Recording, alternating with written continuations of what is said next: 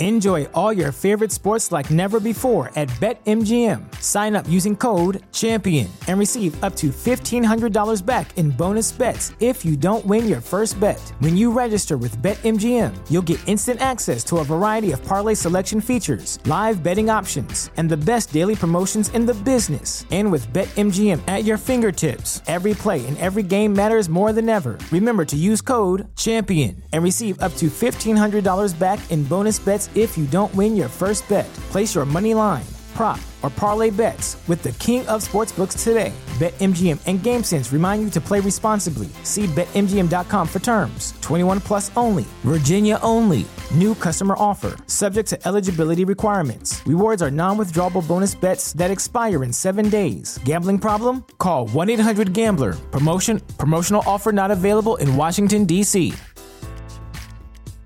At Parker, our purpose is simple.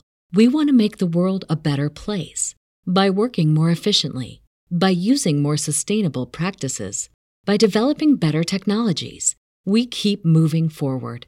With each new idea, innovation, and partnership, we're one step closer to fulfilling our purpose every single day. To find out more, visit parker.com/purpose. Parker, engineering your success.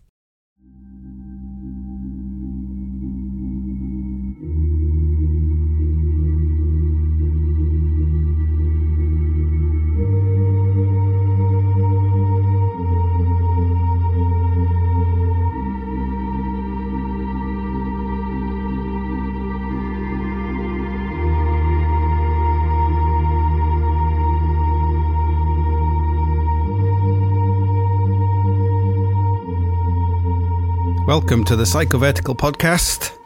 This is me, Andy Kirkpatrick. It's it's Sunday morning, and uh, that baby baby's still asleep, so I've uh, I've sneaked upstairs to try and try and do a podcast. So I hope you hope you appreciate it. Um, anything been going on? Nothing. Nothing's been going on. Actually, I. Uh, I've got I've got a, I've got a few questions here. I need to, uh, and if you like, I've been sitting on my sitting on my computer for a while, so so I'm going to answer those. But actually, it's funny. I, I got I got back in touch with. Um, uh, I did Johnny Johnny Dawes. Some some of you know Johnny Dawes is like when Johnny Dawes wrote his book. Is it called Touching Myself or something? something it's, it's something with it myself. Um, uh, I did. I ended up doing like the Kindle, the Kindle version version of the book for him, um, which is like it's not that difficult, but it's a it's a it's a bit of a pain. It's like it's a bit like doing a trying to do a website like in nineteen like in you know in 2000 like it was like doing like html and in the back in the back back in day it was like it was, it was very difficult. Like the first website i ever did uh, i was going to greenland and we needed a website. So i I just I had this this guy Ben Saunders who maybe I've mentioned him before. Like Ben Saunders is he probably he probably still is the person I'd always look to of like like if you, you can look at people you can look at people and really envy them. And you can either hate them and you know, it's like what's that thing about? Is it what's it? Um, what's the thing? It's like it's like it's like it's like um, swallowing poison, poison, and wanting the other person to die. Like when you kind of hate people. You really envy, you know, like a lot. Of, we live in the world of envy these days. But anyway, so but I, I just looked at Ben, and you know, like my instinct was just to hate him because he was all suave and sophisticated. He lived in London. He could wear um, he was one of those people where he can just you could just like the way the you know it's like someone out of the the um what's that film? The thing you gent the not the League of Gentlemen. The uh you know but he just wore like he always wore like brogues and um you know chinos and the shirt and you know like he was it was uh you know he was like a he was like a was he a man's man? I don't know. But he was like so it looked like he'd been to you know, been in the army or something, and you'd be like hanging out at the Royal Geographical Society and popping into Google and, uh, you know, drinking, you know, gin and tonics on some roof terrace somewhere in London. And, and I was, you know, I was like stuck in Sheffield. I was like, ah, you know, it's one of those, it's, anyway, but it, it skied to the it skied to the North Pole. That's what that was his kind of claim to fame. Anyway, but I remembered, I remember, it probably was probably like a good a good moment for me where because I, I it's a I'm not supposed to talk about class on this podcast anymore, being being working class, but um. You, you, by the way, the class you're always the same class. You never you never get out of it. So you know you could be if you're born whatever class you are, you know, you could be you could be born to the aristocracy, and you could end up being a crack addict living on the streets of of Manchester, but you're still an aristocrat. And it's the same with if you're working class or middle class or whatever. Anyway, so anyway, but but but one of the worst things that trap people in their in the the, the limiting factors of their class is um, is envy and uh, wanting everyone to to you know not, you know wanting to be like everybody else, but at the same time not wanting to be a traitor to who you are and all that kind of stuff. So anyway, but I decided instead of um, instead of just hating this person from a distance, uh, I would just try and work out what he was doing that that was effective. And um, so yeah, so I started. Uh, you know, he had a, he had a website, so I didn't have a website. I didn't even really you know, I didn't really think people had websites, but he had his own website. He was on Twitter. Uh, I didn't know what Twitter was. Uh, I don't think he was on Facebook, which was a good sign. And you know, he just did everything. He just did everything really well. He was he was just good. He just obviously knew a lot of people, or he just he was probably observing other people like I was. He was probably looking at Steve Jobs or someone. You know, I thought Steve Jobs was some, you know, like uh, yellow pages people who wanted plumbers or something. So yes, I remember I I probably I must have been in contact with him. Maybe I don't know if I if I was, but I I basically found out uh, how if on what would it be? Um, what would I been using? maybe it was Firefox or something. It was some. It wasn't just like in your normal browser. But I found out uh, through on your browser you could actually look at the HTML code on the website. I think I bought like HTML for Dummies, but I never I never read it. So um, so I just I just I could see the code for for his website that I thought looked really amazing, and I, I just looked at it and I was like, I'll just copy all this code and I'll stick it. I worked out. I worked out what a server was. You know, you, you could pay some money, and you had this this folder on some some server somewhere, whatever server was, and you could upload stuff like an image or whatever, and, and your HTML files, and uh, the index.html HTML was going to be the your homepage and blah blah blah blah blah. So I kind of I just worked it out back. I kind of worked out backwards, like going backwards, working how he did it. And so I, so I, I created, I basically took his website and I just changed all the images. I just changed the image, you know, a file, image uh, destination. And then I changed all the text and I changed like the, you know, bensaunders.com, you know, all that kind of stuff. And I just changed it all to, you know, going to greenland.com or something. And then I up, I just uploaded it all, and there, at hey presto, I had like a fully functioning website that looked. It didn't look as good as Ben's. It looked shit basically, but it kind of it kind of worked and it did the job. But then, um, so this is another. This is another. Uh, this is another good good thing. Good good good thing to learn is that it's not long afterwards. Ben Ben Ben emailed me and he said, "Hi." Um, yeah, I you know in in a nice in a nice way he said you've basically stolen my website, but no worries. Um, but you've also stolen the tracking code at the bottom, which every time someone goes to the, your website, it's coming, it's appearing on on my tracking data. You know, like people are going to this website. So uh, so I was like, oh, I do apologise, and I laughed. Anyway, so I laughed it all off.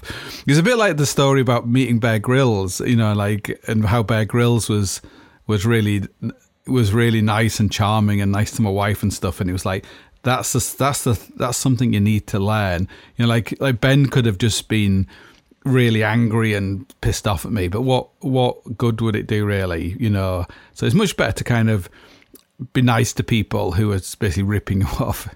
and shaming you and stuff. So what's that got to do with this? With oh yeah, so I was doing. Uh, I don't know why I did. I don't know why I offered to do uh, Johnny Dawes's Kindle book, but because um, as I say, like Kindle, Kindle now, I think you're on e Kindle three or EPUB three or whatever it whatever it is, but it's. Uh, it was it's just a bit of a nightmare uh, really. It just everything just looks crap. It looks it looks okay if it's just just text but it's uh, if you're going to put any images in it's always kind of it's just a pain to do. Anyway but i decided i'd help johnny dawes out because i like i like johnny dawes. And anyway so i did the i did his book and in those days if you were selling something on on amazon they would send you a check.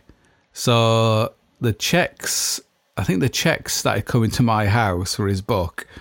So I think I I think I just ripped them up. And then I was like, Johnny, you need to give me your bank details. So so he gave me his bank details. And then after a month, uh, I said, "Have you been? Have you been getting any any money?" And he was like, "No." Anyway, so I, ch- I checked, and he'd given me the wrong bank details. So somebody was getting paid for it.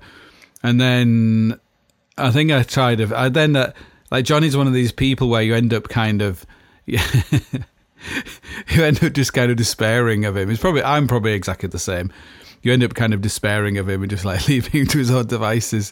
So uh, anyway, I got back to him this week after literally it was ten years ago I think when I did his Kindle book. So it's like, oh hi, I just I know it's taken me a while to get back to you, like ten years, but did you ever sort this out? And he was like, uh, no.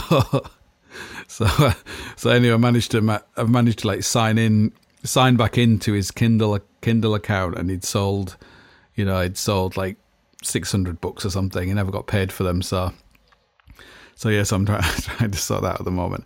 Why, why am I, why am I telling you this story? Um, Johnny Dawes is that probably the most exciting thing that's happened this week? Is like contacting Johnny Dawes. Yeah, um, um, yeah. So uh, There was a reason for telling you about Johnny Dawes. I actually, I, was actually trying. Speaking of getting, getting in touch with people, this is that's that, that was just off the of my head. That wasn't meant to be a kind of segue to something else.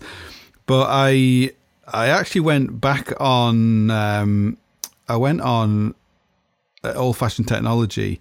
I went back onto uh, what's it called, LinkedIn, because link like I don't have a Facebook. I don't have a Facebook account, but I do have a but anyway, I didn't have a LinkedIn account, but someone I know who who I used to work for with uh, Montane went off to work for Haglofs in Sweden, and I saw he'd, he'd, he'd got a good job as a design manager type person at Mammut. So I, so I went on to I went on to LinkedIn to try and get in touch with him because all his webs all his email addresses were for old old email addresses. So I managed to get in touch with him. But anyway, so I stayed on LinkedIn. I was like, I uh, started looking up all the people, just, just looking up loads of lots of people who are dead to me, and uh, like seeing what people are up to, like in you know people I've known in like businessy people and all that kind of stuff. Uh, like a few a few interesting things. Uh, one person. One person, uh, I was looking at someone who I used to work work with. I was looking at his like what he was, what was going on on his LinkedIn page, and he was looking, he was talking about somebody. I was like, oh my god, that's the most ugliest woman I've ever seen in my life. Oh my god, that's like that's horrendous, you know. And then I started looking at their name, and I said like that actually looks familiar. And then I was like looking closer, and I realised it was actually a bloke I used to know who is now now a, a he he a uh, she hair or it is and i was like oh my god anyway so I, I, I was like i just did not see that happening Anyway, so I, email, I emailed someone. I was like, "Oh my god, I can't believe that X person is now a, a she hair." And then you're like, and "It's like, oh, if you think that's weird, so and so is now a she hair as well." I was like, "What the fuck?" Anyway, so I was like, I was looking at the, so that was kind of, I kind of kind of knocked me knocked me for six. Like one one one of the people, it doesn't it doesn't kind of surprise me um, like I don't really, I don't, I don't want to be controversial. I don't want to get like cancelled like J.K. Rowling, but um, I do, I do, I do completely think all this stuff is this sort of body body dysmorphia kind of stuff. I don't don't believe in the old the old trans trans stuff. Um, you know, I, th- definitely some people are born. It's not you, you're born in the body you're given. Basically, that's a problem. And some people just don't like. I think some people just. Um, I think some people are just uh, on the inside. They're really. They're not how they look on the outside. Um, you know, like they're you know, like someone's got like a, a big nose or whatever, or they're they've got funny shit. Their head's too small for their head or something, and the but you know inside they don't they don't see themselves like that. They see themselves as somebody completely different. So um, so yes. that's what it's like. And so it's, so it's taken me a few. You know, it's, it's, I'm still trying to get over it. It's kind of so I say what one person, you know, I'm I'm I don't really. She she she she her it whatever is um, definitely, in my mind, they're definitely not a woman, but they're also definitely not a man. They're just like who they are. Like they were never really. Oh, I won't mention any names, but they were always like uniquely themselves, if you know what I mean. You know, they were just, they were like amazing, talented, interesting people, but but they were just who they they were just who they were. You know, they were they were you could say they were genderless or, or whatever. It was uh, so it's kind of it's I don't know. I think I think a lot of uh, reading into it. I think a lot of people go down that route. They don't feel very ha- happy with who they are, so then they try to be somebody else. But they're equally as unhappy as being, you know, Dalwi- Dalvinder or something, and then they they probably migrate back to being, you know, just trying to come to terms with who they are. So it's yeah. Luckily, you die, don't you? Like you know, if you get a shit, if you get a shit hand, you die soon enough. So it doesn't it doesn't really matter eventually. Um. Yeah. So any but one one thing that was kind of weird was going through the being on the in being all the old LinkedIn stuff was I don't know. It's kind of a little bit. It's kind of a little bit mad. Like a, a lot of these people are in the UK, and they're all they're all it's like they're all being taken over by they're all, they're all kind of like AI people. They they're all saying exactly the same thing. They're all just on some weird, you know, uh, you know, like there was somebody who was going on about what's it called, um, circular, uh, is it circular economy or what's it, what's the thing economy where it's like, you know, um, is it circular economy? Anyway, it's the economy where it's like, you know, buy, mend, give to somebody, find in a bin, blah, blah, blah, kind of stuff. And it's like, the people are obviously on some funding stream that they're getting money from someone to p- promote this kind of circular economy. And there's people saying, you know, like two thumbs up, love heart, high heel shoe, blah blah blah, and um, and everyone's like banging on, banging on it. And I'm just one of those people where I'm like.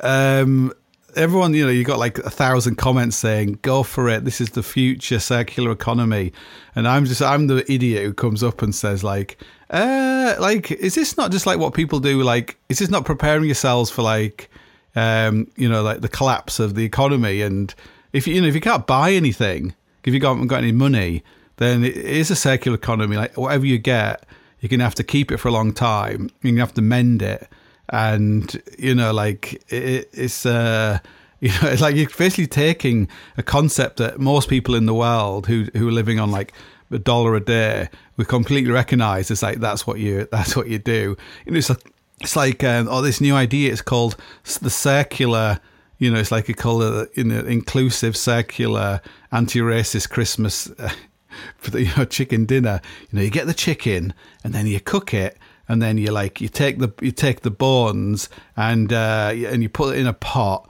and you uh, you make some soup out of that, and then you take what's left and you make some more, and you make a stock out of that, and then you get the bones, and then you you make them into like a child's toy or something, and uh, and it's, it's just kind of like oh that sounds that sounds like an interesting you know concept. Is that not just what most most people our grandparents did? So yeah, I think I was I think I was saying on the other po- uh, previously my kind of neighbors like they he was like one of 16 children and the they were so poor that the boys wore like the cast the the the hand me downs from the girls so the boy is wearing a dress because he had no money to buy him any clothes, and he's out in the wild Irish weather in a dress, you know, like a four year old child. You know, like that's a circular economy, basically. You know, and that dress would probably get made into something else eventually. Like when there was no more girls, you probably, you know, you'd, you'd, God knows. I remember what I, what, I remember once when when my wife had a baby, there was a woman, there was a woman in the in the hospital in the same bit where all the women are have had a baby, and she was saying like she was saying she's that woman over there. That woman's had like 14 bit 14 children. And I was like, 14 children? 14 children? Like how what kind of car would you have with 14 children? And my wife was like, I don't know, but you could park it in your vagina. anyway. So um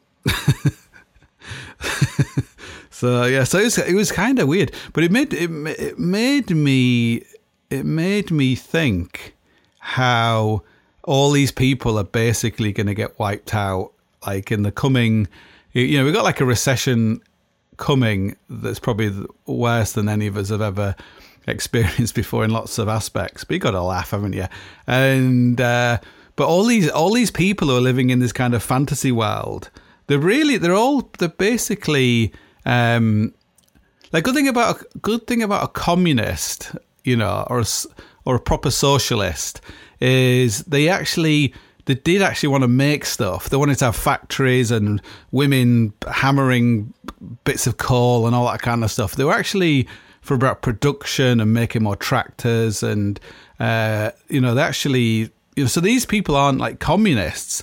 They basically just want to destroy them, destroy themselves and destroy everything else. Like they want to, like I I lived through the industrial deindustrialization when I was a kid, like in uh, in the UK in the seventies and eighties. Like I remember what it was like, but these people are basically cheering it on, and it's it's it's really mad. I don't know if they think they'll be the last people to lose their jobs, but I expect they'll probably be the first people because they're actually most of them have just got bullshit jobs. Basically, you know that's the problem you know, with a lot in a lot of the tech industry, like all those people losing their jobs, like thousands and thousands and thousands of people losing their jobs, and not the useful people. You know, they're all the people with the with the bullshit jobs who are all just going. You know, like so. So yeah, it's kind of uh, it's kind of it's kind of weird. I kind of like put put it into a few little, you know, like happy slappy, happy clappy conversations people were having, and people were like really, really offended. You know, so it's don't. It's just pointless getting involved with those kind of people. So I think I guess it maybe it's maybe it's maybe it's like trying to do you know like when you're you know like when you're really afraid of something like a ghost or something when you're a kid you want to like hide under the hide under the cushions um, maybe it's a little bit like that maybe the reality is you know it's you know it's kind of a it's it's kind of it's a tough thing to to deal with and I guess if you just like a lot of people I know have given up like quite good careers or even their own businesses and they've gone into working for the universities. Like in Sheffield, nearly everybody I know uh, works for the university, and it's a bit like a it's a bit like a Ponzi scheme. Is that the university is getting like bigger and bigger and bigger and bigger, and they're taking in more and more, exploiting these poor young people. Um, you know, getting all the money off them for bullshit degrees aren't really worth anything. And suddenly the whole thing's going to burst. And all these people are going to lose their jobs. There isn't, there isn't going to, it's going to be, I guess it'll go back to how it was, where only like 25% of people go to university. So it's, yeah, it's a, it's a I don't know. So if you work in the university, I do, I do, I'm sure you, I'm sure, like, I don't know what I'm talking about, but it is, um, you know, you want to get, definitely want to get a job you know, you want to get a job where, you know, even that it's kind of bullshit proof, you know, like uh, like a bin bin man or something, you know, something like that. So anyway, so I should get on to my I should get on to some of these questions because the because baby baby's gonna probably wake up soon.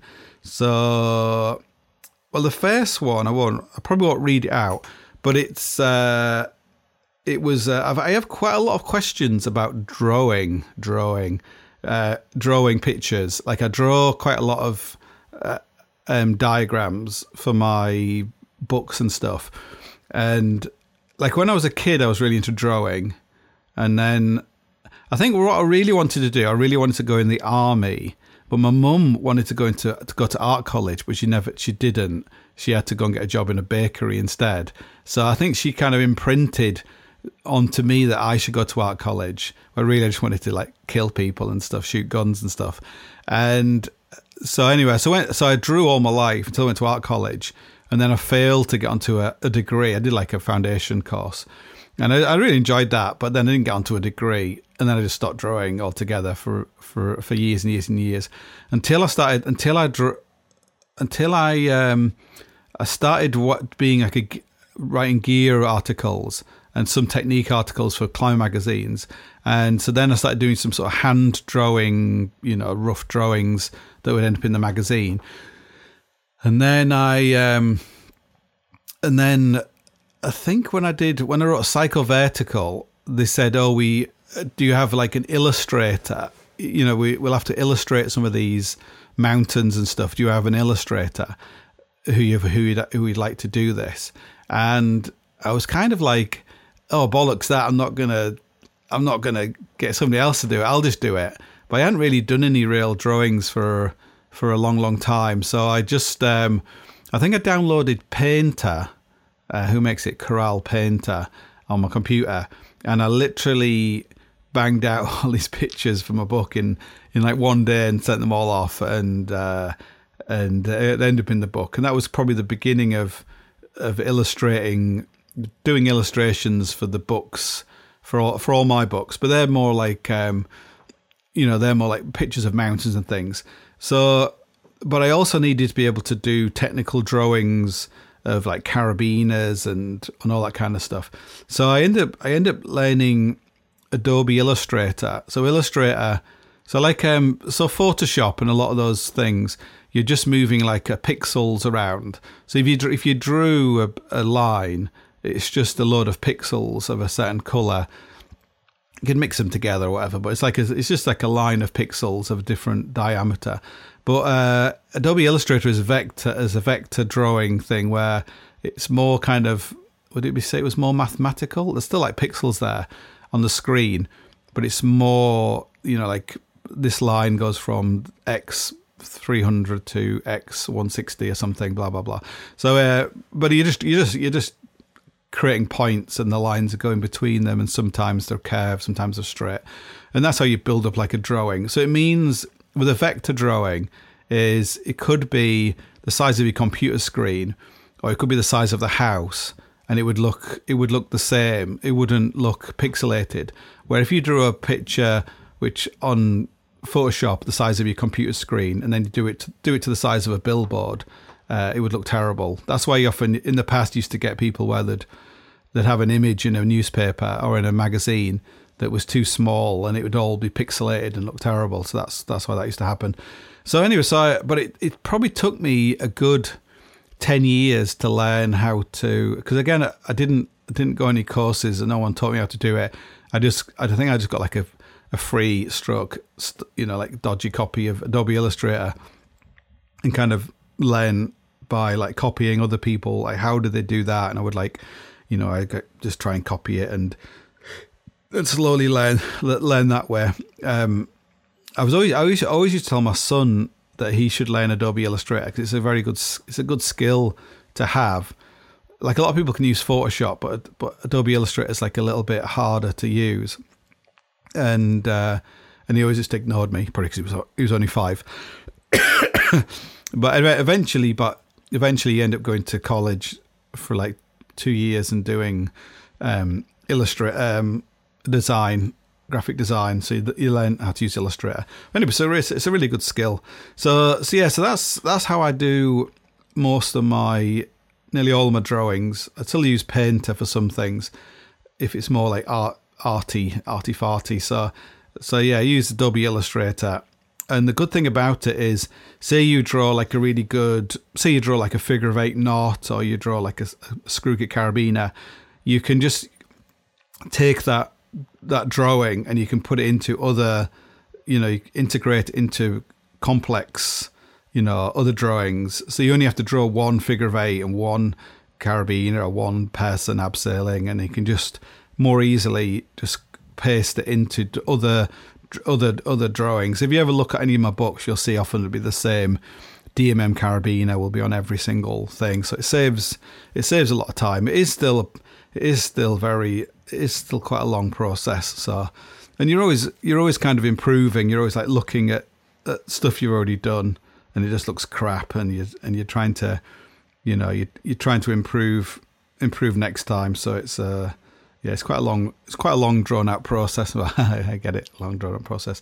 So yeah, but it's uh, again, it's a good, it's a good skill. It's like one of those skills, like in terms of, in terms of my climbing life, you learn all your climbing skills. But it's a bit like you get these people who are they're in like Delta Force or they do it. They're in, you know, they're in some kind of army army thing where they're really good at killing people. But when they leave there is there are kind of limited skill set in the real world is like yeah you know what can you do? I can kill people.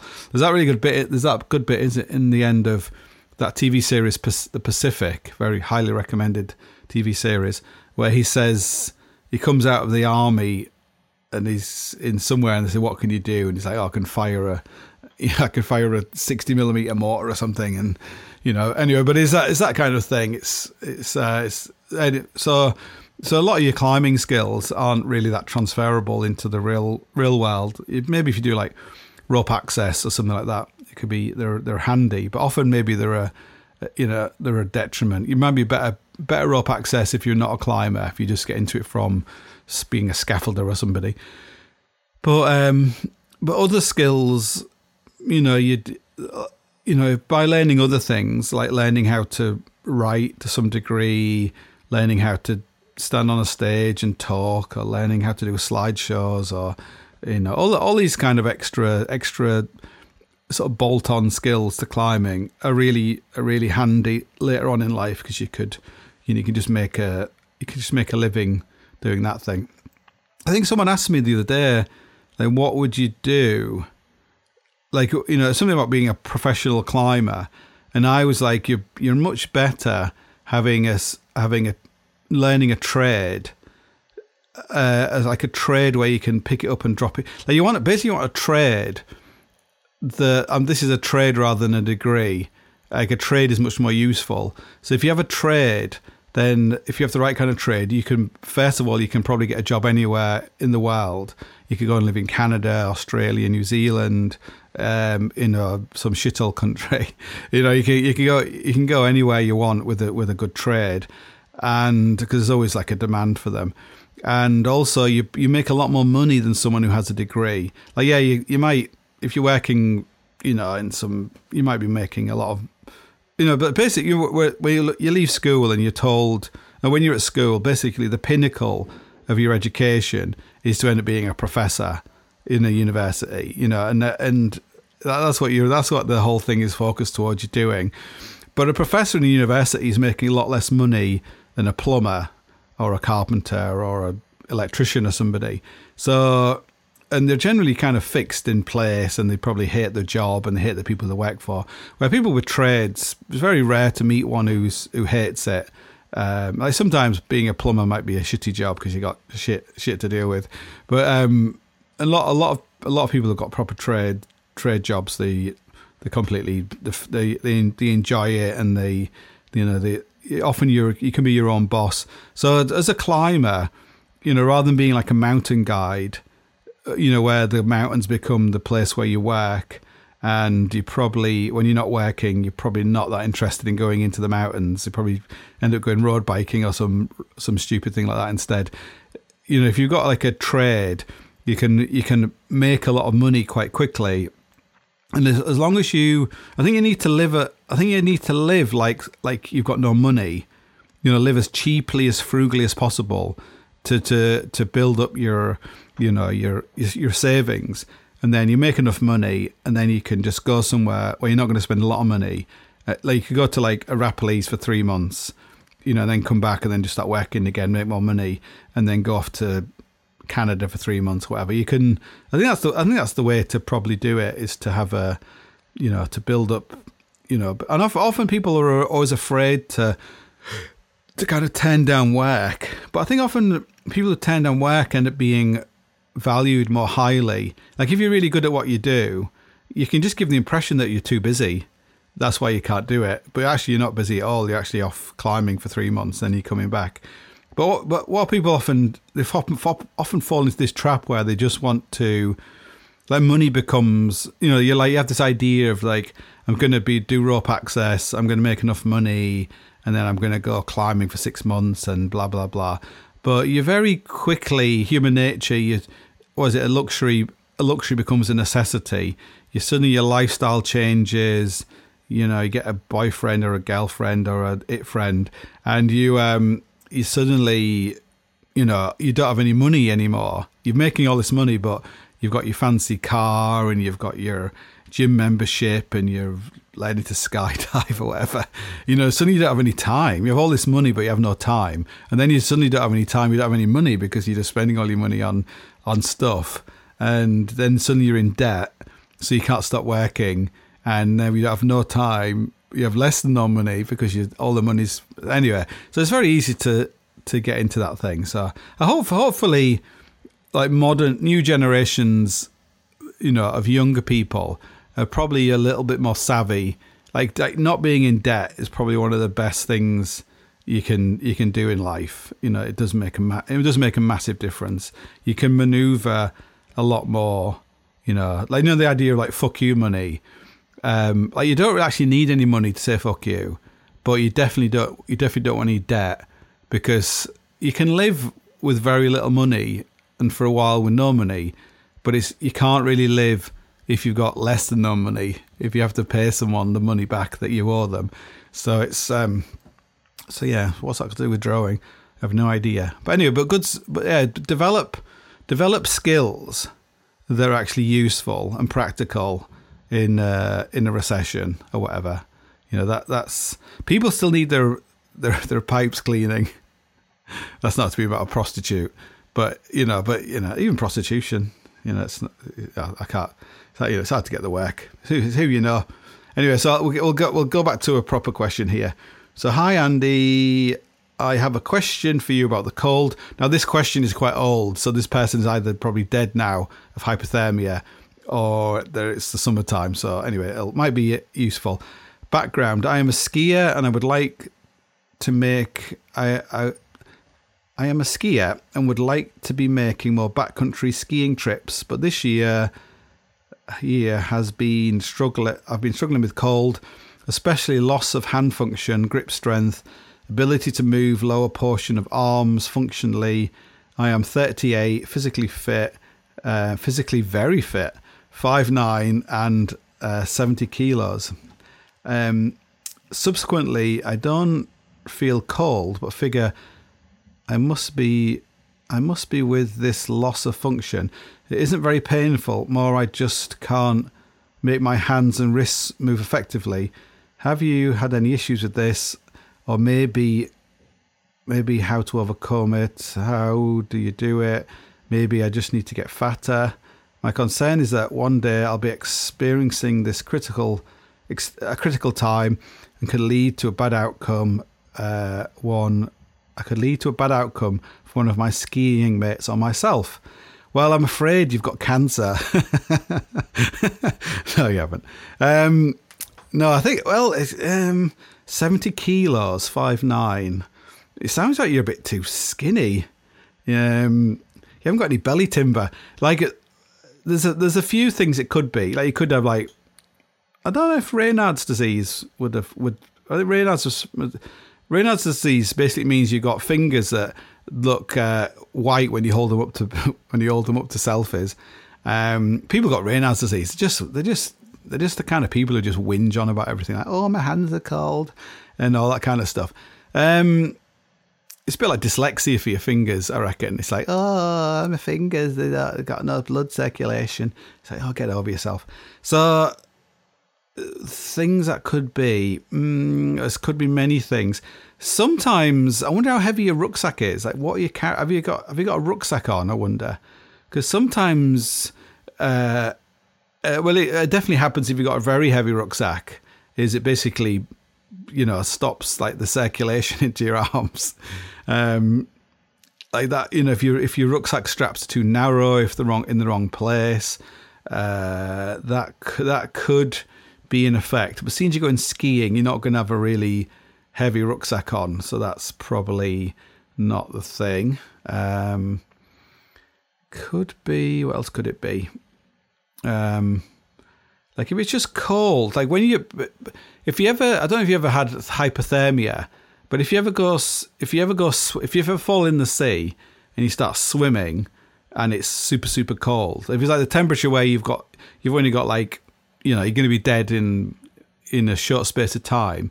What you find, it's worth try, it's worth experimenting with this, where in a place where you're not going to drown, is what you find. What happens first of all is your finger, you lose dexterity, your fingers don't work anymore, and then your hands don't work. So if you're trying to swim to the shore, you're you're you start losing any um, dexterity in your fingers, which which has a which has an impact when you're swimming because it becomes much harder to swim because your hands are not you know pointing into the water anymore. They're kind of going a bit weird. Um, in in mountaineering, what that means is uh, you suddenly can't untie a knot, or you can't, you know, switch on your phone to ring nine nine nine, or you can't put on like an EPIRB or whatever that whatever whatever it is. Um, so you're so so loss of dexterity in your hands does sound like it's it could be related to to cold or circulation or something. So um, that's why if you ever think you're gonna if you're ever in a situation where you are you think you're gonna you're gonna get hypothermic and you're gonna start losing dexterity, you need to get anything that requires dexterity done very very quickly. So say you you know say you're under a waterfall, you end up you're on a pitch and it starts pouring with water, and the next minute you're under a waterfall. Like if you're say you're tied in to the rope and the rope is going up to a carabiner, then maybe you suddenly you you can't undo the carabiner, and so and you can't undo the knot. Like the carabiner might suddenly start icing over with the with the water or something, or or your fingers just can't do the carabiner. Um, so then you're like, I'm gonna have to like get my knife out. So you try to get your knife, but now your knife your knife doesn't work because you can't open the knife because your fingers aren't working. So you need a knife where you can somehow hold it in your in your hand and open it with your teeth or whatever. So so like quite a lot of quite a lot of like on El Cap, it's a classic way of the you know people who've died of hypothermia on El Cap, or people die sometimes like sea kayaking and stuff. It is because of things like that. Like they couldn't they couldn't physically say they couldn't pull themselves back into a kayak because their hands couldn't hold on to the kayak because their hands were so cold. So it's um, so it's a, it's a good thing to know that it's a good thing to be aware of that's going to happen because then you can deal with it. You know, can deal with it before it starts happening. You know, you can get out of that, try and get out of that situation before that happens, or you know, do something like get don't use screw gates. You know, clip into the rope rather than tying into the rope, and, and all the, all these kind of things. So maybe I wonder if it doesn't. It doesn't say if he. So he doesn't say he doesn't feel like he's cold. Um, I, maybe your hands may like because you're quite. St- I'd I'd say seventy kilos is is skinny, um, but maybe yeah, it's, it's kind of skinny. So I'd, I'd I would I would wonder if you need to. You're not wearing enough. You, your hands aren't warm enough to begin with, and that's affecting affecting everything else. So I would I would probably advise to get rid of your um, get rid of any stop wearing gloves and just get some mitts mittens instead and just wear your mittens directly onto your onto your skin. Like don't wear liner mittens or you know just get rid of all, all that kind of stuff. Just go for a good decent pair ideally of like synthetic mittens. Uh, like pile might be okay, but you want something where you where you you can still bend it, bend them effectively.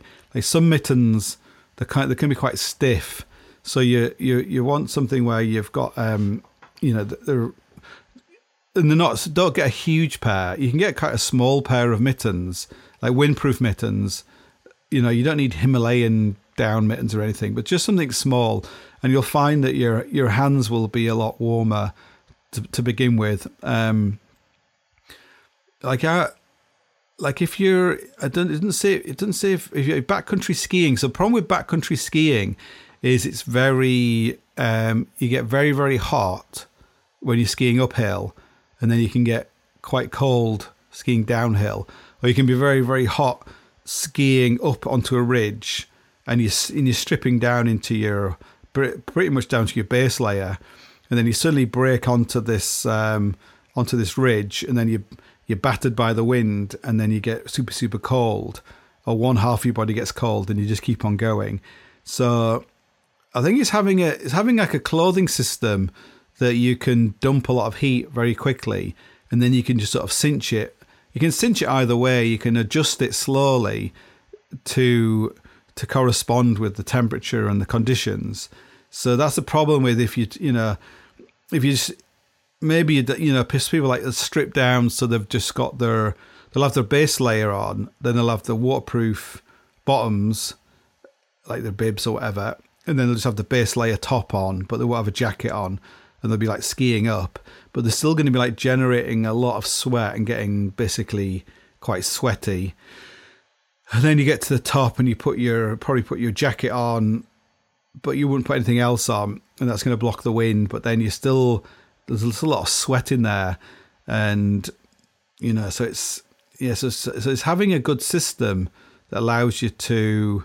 Like that's that's where like your your old school soft shell work quite well in that you could you know dump a lot of heat. Like mon like the the um like Páramo have some quite good clothing still like that where you've got very good zippers on the side and you can you can vent a hell of a lot of you know you want to roll your sleeves up and and just basically like taper it down slowly so you maintain your comfort and you like comfort is not being hot comfort is being comfortable. So you're either hot or you're cold and that's what you're that's what you're aiming for. But if you get really you know if you are really cold you are the first thing you're going to notice is your your dexterity's going.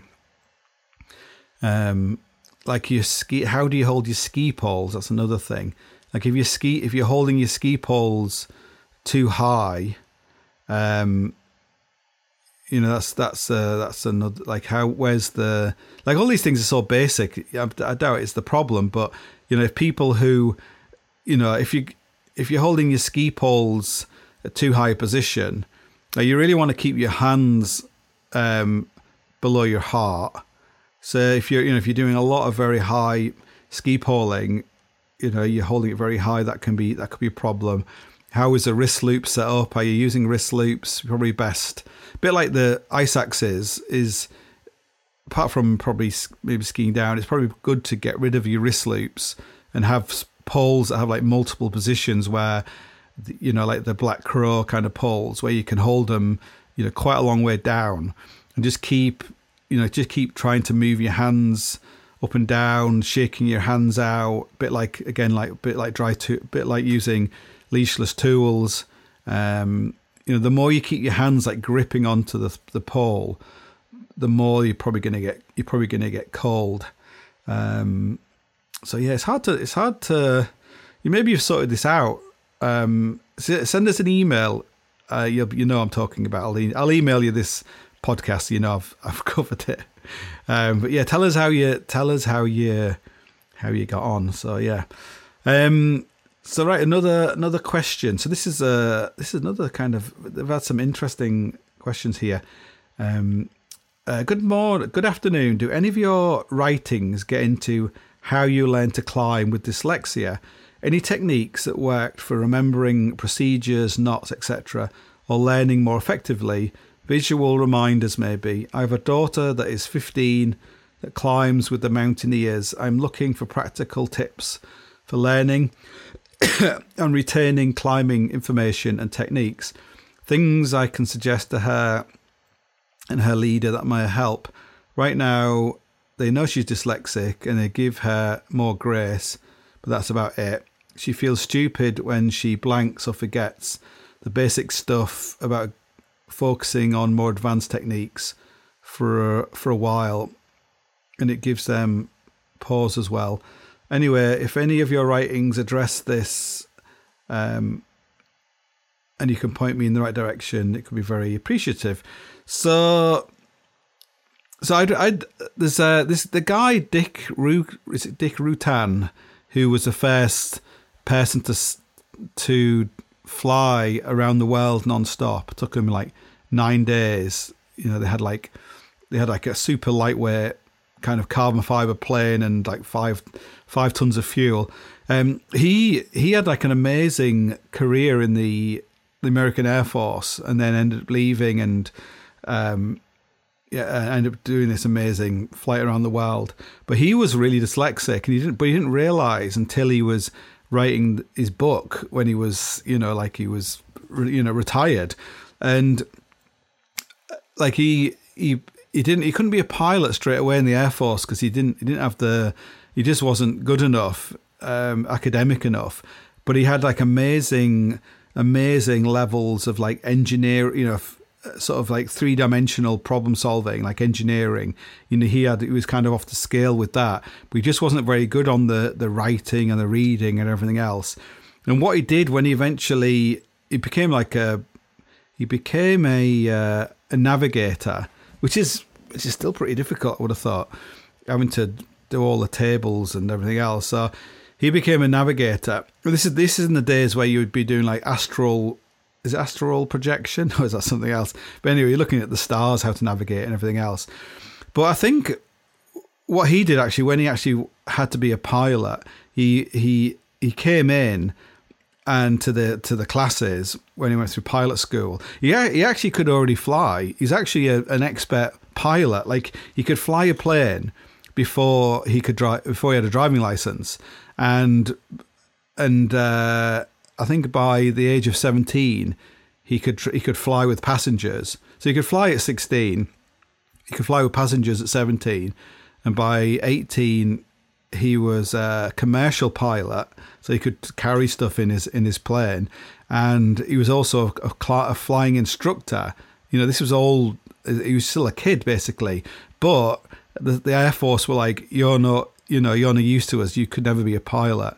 But yet he was already like an amazing pilot, but he just couldn't do the the written stuff and everything else. So eventually, he, he because he's got he's he's had like a long time as a navigator, they allowed him to go into pilot school. Now, this is a very interesting thing about some dyslexic people, where he was like, although he was a he probably saw himself as a, a, retard and he couldn't do all this kind of stuff. He said that you know if I was a pilot, I would I would be the I would be num- the number one pilot, you know, at, at the Air Force school, and I would end up flying the F one hundred, which was like the ultimate jet at the time, which very few pilots got to fly because it was the ultimate jet. Which, but so so he had very sort sort of low self esteem, but very high is actuation. Like he, like it's I I'm I've I was very similar with I was like I'm too stupid to get to go to university, but if I did, I'd get a first. You know, as that's that was kind of my my kind of thing. So, which is kind of borne out in um, the climbing I did. I often felt very unworthy to attempt something. You know, much less able than all the other people who'd ever done it. But at the same time, I obviously thought I could do it because I tried, and sometimes I got to the top as well. So but what he did is when he when he actually went to pilots to tr- school at the Air Force, he always sat at the front of the class, and in his briefcase he had a tape recorder, and he tape recorded everything the the people were saying to him. He took notes, but basically he was doing it through like the the um, the the kind of oral audio kind of you know sort of memorizing it that way.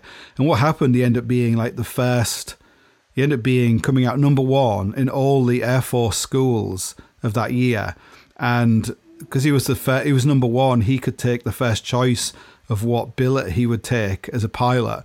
And when they pulled back the curtain of with the chalkboard with all the things you could fly, there was two posts for like F one hundred, so he got to fly the F one hundred. So he ended up it came true what he'd said that he would do. So um, there's a, I'll I'll put a link in this podcast to an interview with Dick and Jocko Willink, which is very uh, it's just very interesting on on that kind of thing about you know people did, with dyslexia and stuff. Like uh, now, dyslexia again is a bit like the trans thing I was mentioning before.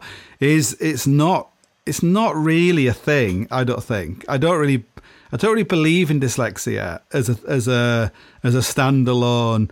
You're dyslexic, or you're trans, or you're dyspraxic, or you're autistic, or whatever. Um, it's just uh, it's kind of just who you are, really. And the same way as some people find coping mechanisms, like if you're if you feel you're in the wrong body, then you could try and you know have a sex change, and you think that might sort things out. But the same with if you're dyslexic, like it's you just got to. There's some real advantages. Like if you're trans, there, there's a real advantage about being an outsider.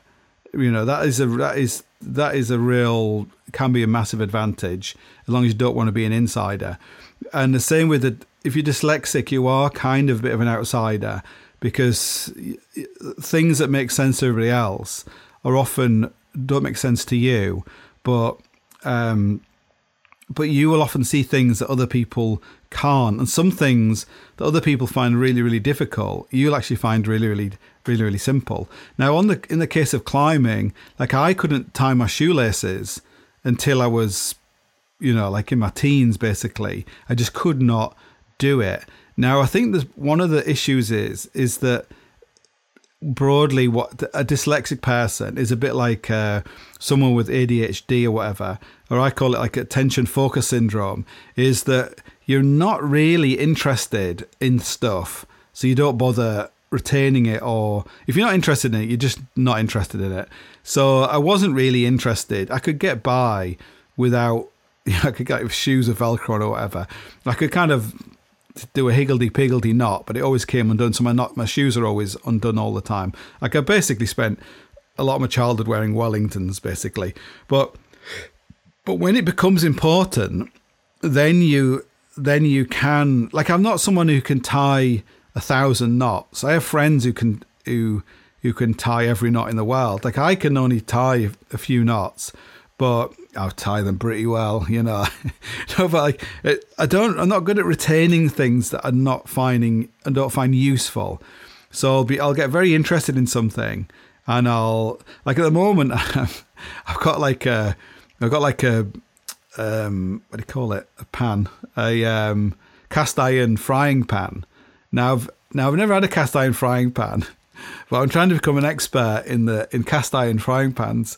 So I'm like watching watching lots of YouTube videos. I just like the idea of having a pan that's going to last forever rather than all these because we have all these I, you get like a frying pan and my wife likes to get the frying pan so it's like like roasting hot like it's like going to burst into flames and then she just puts it in the sink in the cold water so then it ends up looking like a balloon it's like it's like you know, it's like a wok all of a sudden. So any any fat you put in it just goes straight to the middle, and that's it. So anyway, so quite like the idea of having a, fr- a cast iron frying pan, like a kettlebell that you can like cook on. So anyway, so so that's an example of like suddenly I'm really interested in like f- different kinds of oils and fats and the, the the temperature of you know the sort of the you know just loads of loads of stuff.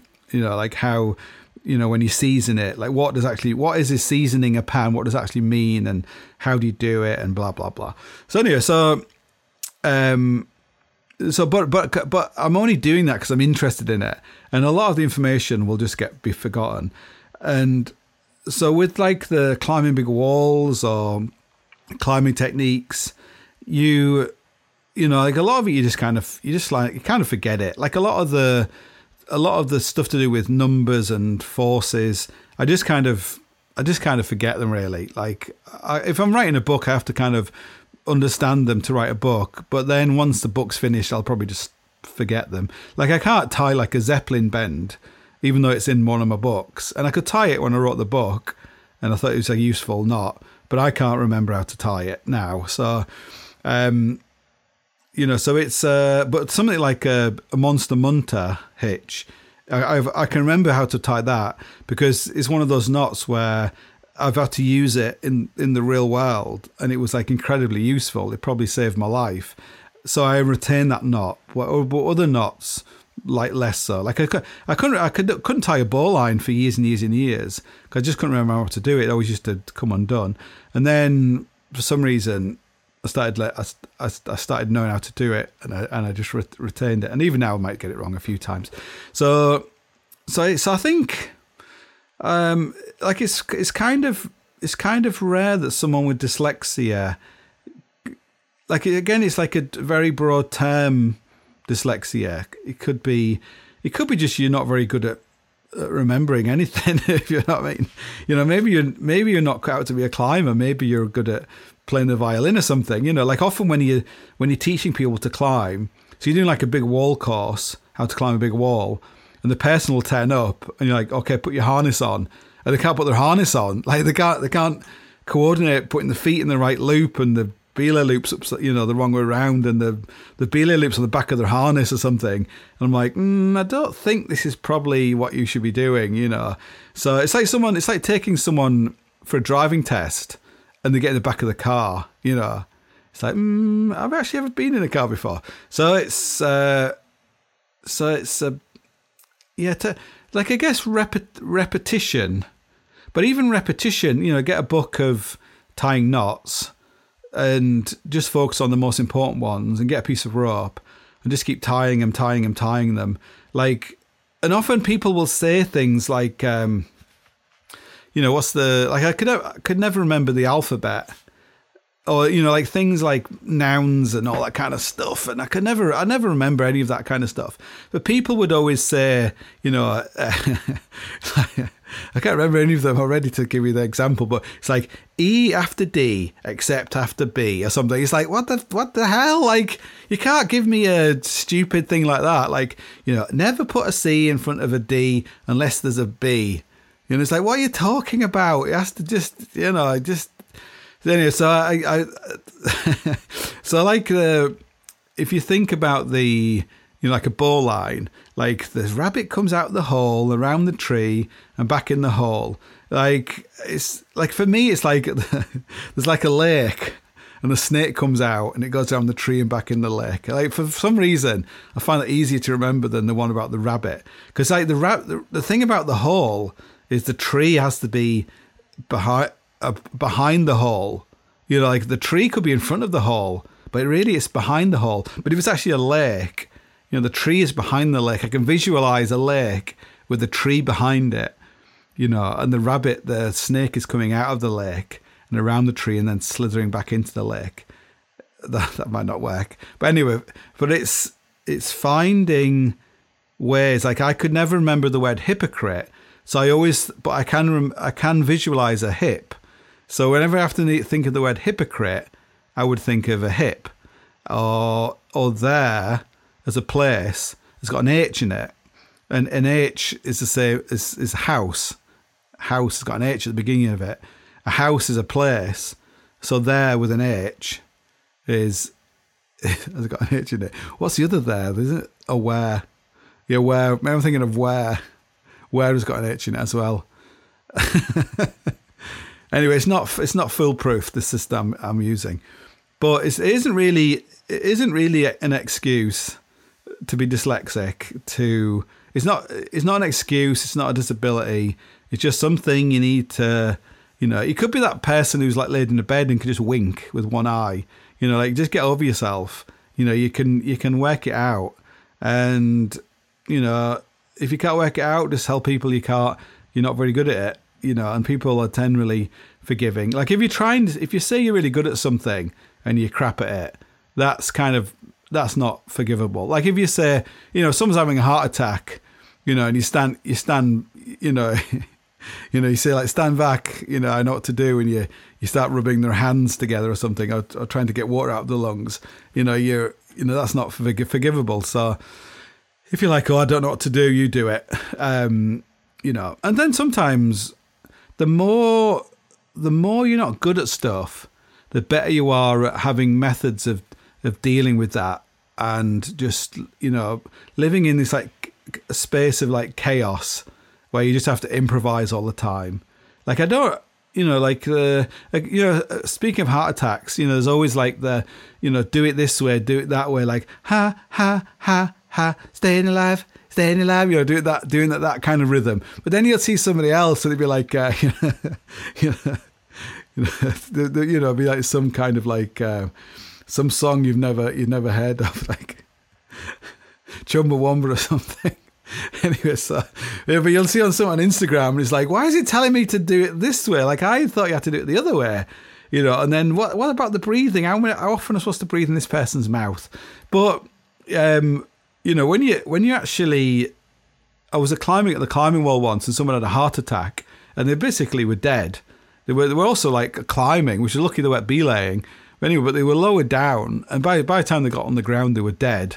And you saw all these people who were trained and knew what to do, but they basically probably didn't know what to do, and loads of things just didn't go how you think they would go in that situation. So sometimes, like things like they got the they had one of the um, defibrillators, and they kind of you know ran there with this defibrillator, and they stuck it on, but the patches didn't work; they just fell straight off again. They like dried out or something, and and you know just doing being able to be calm and just think through you know often often if you're not prepared maybe you're maybe you're better in that situation you can be calmer because you got nothing left you got nothing to lose you know what i mean? In a court of law you know you just did your best you know you weren't you didn't have any qualifications so so yeah. So yeah i don't yeah i don't know. It's it's hard to i think that like it's impre- it's funny that like often you you know your pa- your parents the fact that this parent is concerned enough to contact me to help their daughter is probably a good thing and a bad thing. Like sometimes like when my son when they when they told me he had ADHD or some bollocks like that I uh you know the worst thing is is is to then be diagnosed be diagnosed with something and go through the rest of your school days being like oh I've got ADHD and ex- excuse every bullshit thing you know. Like I'm sure they knew all this stuff existed like in the past when when no one got any labels but they just kind of like beat it out of you you know they just they, there was no kind of you know you you were just thick basically and a lot is it's pretty cruel. It's it's probably better to go through life thinking you're thick than thinking you're disabled, if you know what I mean. you know, so um, you know, I don't know. Did they have any of these things? Like someone, someone said that I was, you know, I was, I was very dyslexic at school, but they didn't diagnose these things because if they did, they'd, they had some kind of, they'd have to put some money into it or something. They'd have to give you some special lessons or something. So they just said it was like slow, slow at stuff, slow at reading and everything else. So I think there's probably there's probably something to be to be said for it. So yeah, maybe if maybe if you if your parent is overly concerned um, about your dyslexia, maybe that could be a that could be a negative. Maybe um, like I definitely more I definitely spend a lot of time with my son and my daughter because he's supposed to be dyslexic, um, trying to make them realize that isn't important. It isn't important information. Basically, like my daughter can supposed to be dyslexic. She has to have special extra time. You know, when she was at school, extra time for exams, and she's supposed to get a free computer and all that kind of bollocks. But she got like a first in maths. See what I mean? She's like a highly successful person it had no, it made no difference to her life being dyslexic, um, and uh, I, th- I, think my, for my son it probably has made has had an effect how he vis- how visualizes himself. I think that's why you don't want to get divorced because you can, you know, you got one you got one parent inputting loads of shit into your child and you got another parent trying to you know deprogram them from all this kind of stuff but once you divorce you know, you don't really have enough, you know, the programming can stick really. So yeah, right. I think the baby must be awake by now. It must be it must be time to take this baby for a walk. So I better I better leave it there. So so yeah, I'll I'll, I'll send this I'll send this podcast to to this um, lady with her with a dyslexic daughter, and I'm sure this isn't very positive. This is probably not what you, what you want to hear, but I think you just have to you just have to rise above it, I think. You just got to, you have to see it as an as an advantage. Like even if you're like even if the, even that guy laid in bed who can only wink and has got locked in syndrome, like you know he he has an advantage. Like he's he sees the world in a very unique way, you know. So yeah. so yeah, that's that's a great bit of uh, wisdom there. Okay, um, what I'm going to talk about next time, something amazing. I am actually thinking about doing a podcast, a separate podcast with no waffle, and just talking about um, clothing to tie into this book that I'm eventually going to f- write. This um, uh, what's it called? Um, uh, by a thread. It's called.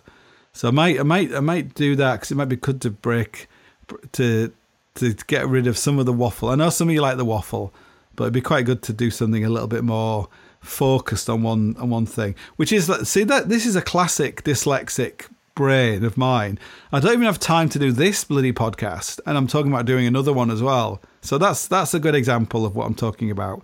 So yeah. Anyway, until until next time, see you soon.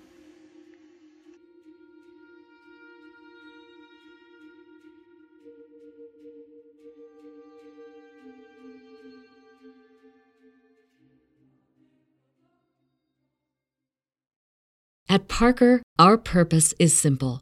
We want to make the world a better place by working more efficiently, by using more sustainable practices, by developing better technologies. We keep moving forward.